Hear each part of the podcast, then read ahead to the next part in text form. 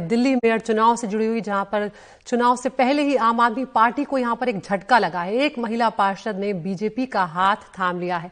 द्वारका सी seat से आम आदमी की पार्षद है सुनीता, और उन्होंने अब बीजेपी का हाथ थाम लिया है। तस्वीरें भी आपको दिखा रहे हैं औपचारिक रूप से, जब वो बीजेपी में शामिल हुई है। 26 अप्रैल को मेयर का चुनाव होना है, और उससे पहले आम आदमी पार्टी के लिए एक झटके के तौर पर इसे देखा जा रहा है। तो एमसी यहाँ पर मेयर के चुनाव जो है वो होने ही वाले हैं। और हम जानते हैं कि अभी इससे पहले भी कितनी खींचतान जो है वो हम देखते आ रहे हैं। दिल्ली में बीजेपी और आम आदमी पार्टी के बीच में और मेयर चुनाव को लेकर भी अच्छा खासा हंगामा जो है वो कई दफ़ा देखने को मिला था। यहाँ तक कि विधानसभा में भी हमने काफ़ी हंगामा होते हुए देखा था। ये दोनों पार्टियाँ एक दूसरे पर लगातार कई आरोप लगाते हुए आमने सामने नज़र आई। अच्छी खासी खींचतान जो है वो देखने को मिली। और इधर यहाँ अब चुनाव जो है वो 26 अप्रैल को होने जा रहे हैं और उससे ठीक पहले आम आदमी पार्टी के लिए एक झटके भरी खबर आई है यहाँ पर। एक उनकी जो पार्षद हैं, उन्होंने बीजेपी का हाथ थाम लिया है। हम यहाँ पर कोशिश कर रहे हैं हमारे सहयोगी शरद शर्मा से जुड़ने की और समझने की कि किस तरह से ये जो चुनाव है, ये मायने रखेंगे और क्या कुछ हो सकता है यहाँ पर, कितना फ़र्क पड़ सकता है। लेकिन ये बहुत मायने रखता है चुनाव से ठीक पहले 26 अप्रैल को होने जा रहे हैं और चुनाव से करीब 48 घंटे पहले निगम सदस्यों और चुनाव में जो भाग लेने वाले सांसद विधायक होते हैं, उनको अधिसूचना भी यहाँ पर जारी करनी पड़ती है और उससे पहले पीठासीन अधिकारी जो है, उनका नाम भी तय हो जाता है। तो ऐसे बहुत सारी औपचारिकताएँ यहाँ पर होती हैं जिनको पूरा किया जाना होता है। और उस बीच में यहाँ पर यह खबर आ रही है कि एक जो आम आदमी पार्टी की पार्षद हैं, उन्होंने बीजेपी का हाथ थाम लिया है।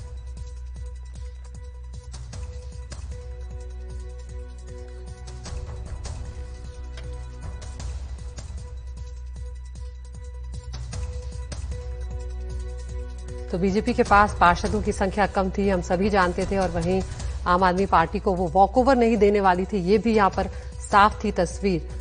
तो जिस तरह से दोनों दल आमने सामने थे वॉकओवर की गुंजाइश दिख भी नहीं रही थी, लेकिन ये जो छोटे छोटे फेरबदल हैं, ये कितना नुकसान पहुंचाएँगे, ये देखना काफ़ी अहम होगा। तो ये एक पार्षद जो है, द्वारका सी सीट से ये आम आदमी पार्टी की पार्षद थी, जिन्होंने अब बीजेपी का दामन यहाँ पर थाम लिया। तो 26 अप्रैल को जब चुनाव होंगे, तब काफ़ी कुछ तस्वीर जो है वो सामने आ जाएगी। तो यहाँ पर बीजेपी की ओर से शिखा राय ने मेयर और सोनी पांडे ने डिप्टी मेयर के लिए नामांकन दाखिल कर दिया है। नामांकन की जो आखिरी तारीख थी, वो भी अब निकल चुकी है। हम रुक कर रहे हैं हमारे सहयोगी शरद शर्मा का, जो हमारे साथ जुड़ गए हैं। शरद, यहाँ पर द्वारका सी सीट से जो आपकी पार्षद है सुनीता, वो अगर बीजेपी का दामन उन्होंने थाम लिया है तो उनका जाना यहाँ पर कितना नुकसान आम आदमी पार्टी को पहुँचा सकता है? और किस तरह की स्थिति आप मेयर के चुनाव में देख रहे हैं? क्योंकि पहले ही हम देख रहे थे कि बीजेपी के पास ज़्यादा संख्या नहीं थी, लेकिन वो फिर भी वॉकओवर देने की कोई गुंजाइश वहाँ पर नहीं बन रही थी।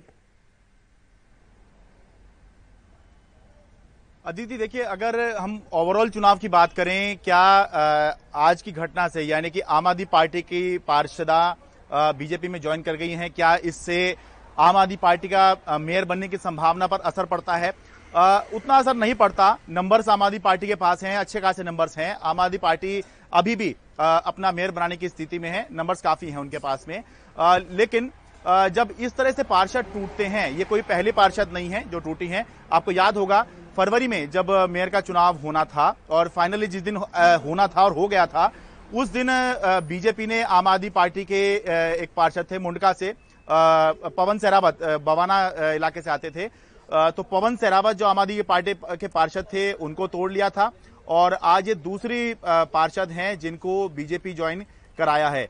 ओवरऑल नंबर में आम आदमी पार्टी अभी भी आगे है, लेकिन एक मनोवैज्ञानिक असर तो पड़ता है और एक, ये भी असर पड़ता है कि किस तरह से आम आदमी पार्टी जो दिल्ली में भी सत्ता में है और नगर निगम में भी सत्ता में है।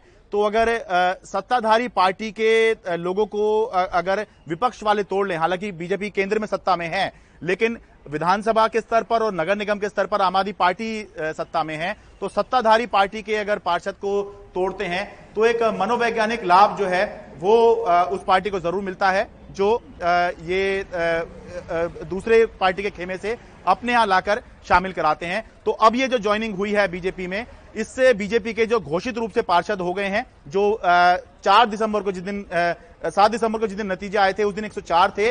अब ये संख्या बढ़कर 107 पे पहुँच गई है, जबकि आम आदमी पार्टी की जो संख्या एक थी घोषित रूप से, वो अब एक सौ बत्तीस पर आ गई है। अदिति। जी, बहुत शुक्रिया, शरद, इस पूरे मामले को विस्तार से यहाँ पर समझाने के लिए।